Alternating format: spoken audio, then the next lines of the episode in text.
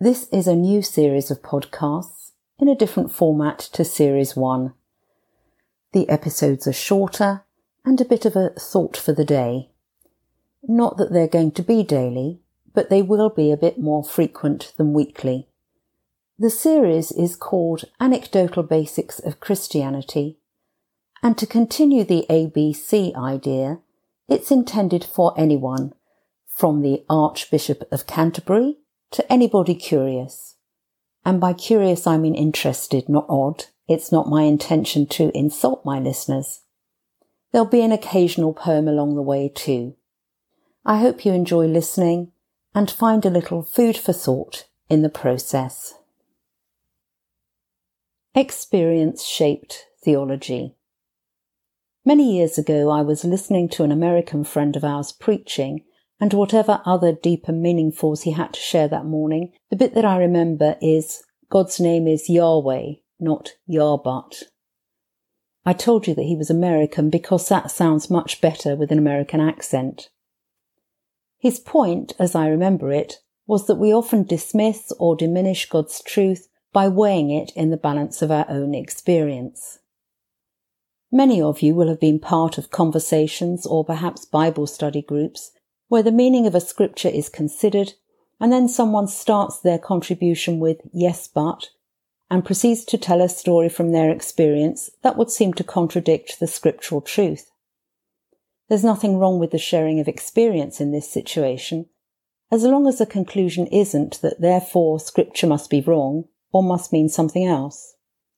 Scripture is always top trumps.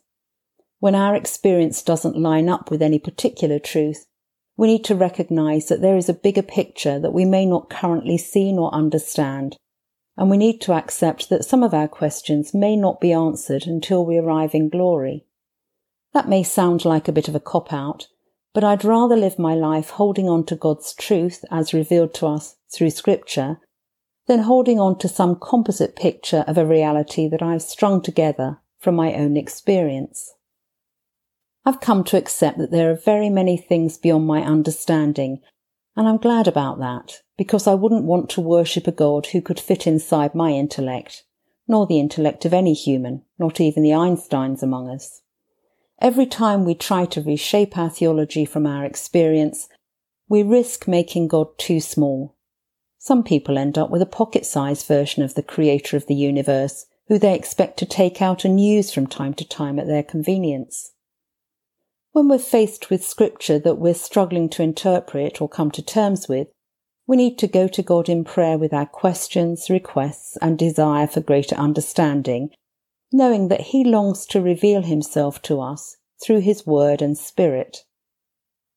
I highly recommend exploring alternative translations and commentaries too, particularly in these moments, because these often bring revelation through deeper historical, social, and contextual understanding which is crucial in avoiding the trap of applying our limited 21st century filter to every scripture that we read.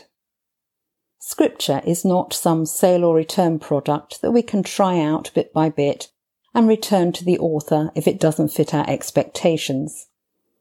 Of course, we can go to God in prayer and ask Him for clarification, but our requests shouldn't include the removal of certain verses from the Bible in case we find ourselves just left with the maps and contents page. Whenever our experience fails to match up to a scriptural truth, whether that is in the area of healing, provision, relationship, or anything else, then what we experience is the circumstance of not having yet fully entered into the life in all its fullness that Jesus bought for us at such a high price. Maybe some more of that life is available to you today. Ask God for it earnestly desire it and remain open before Him for His answers.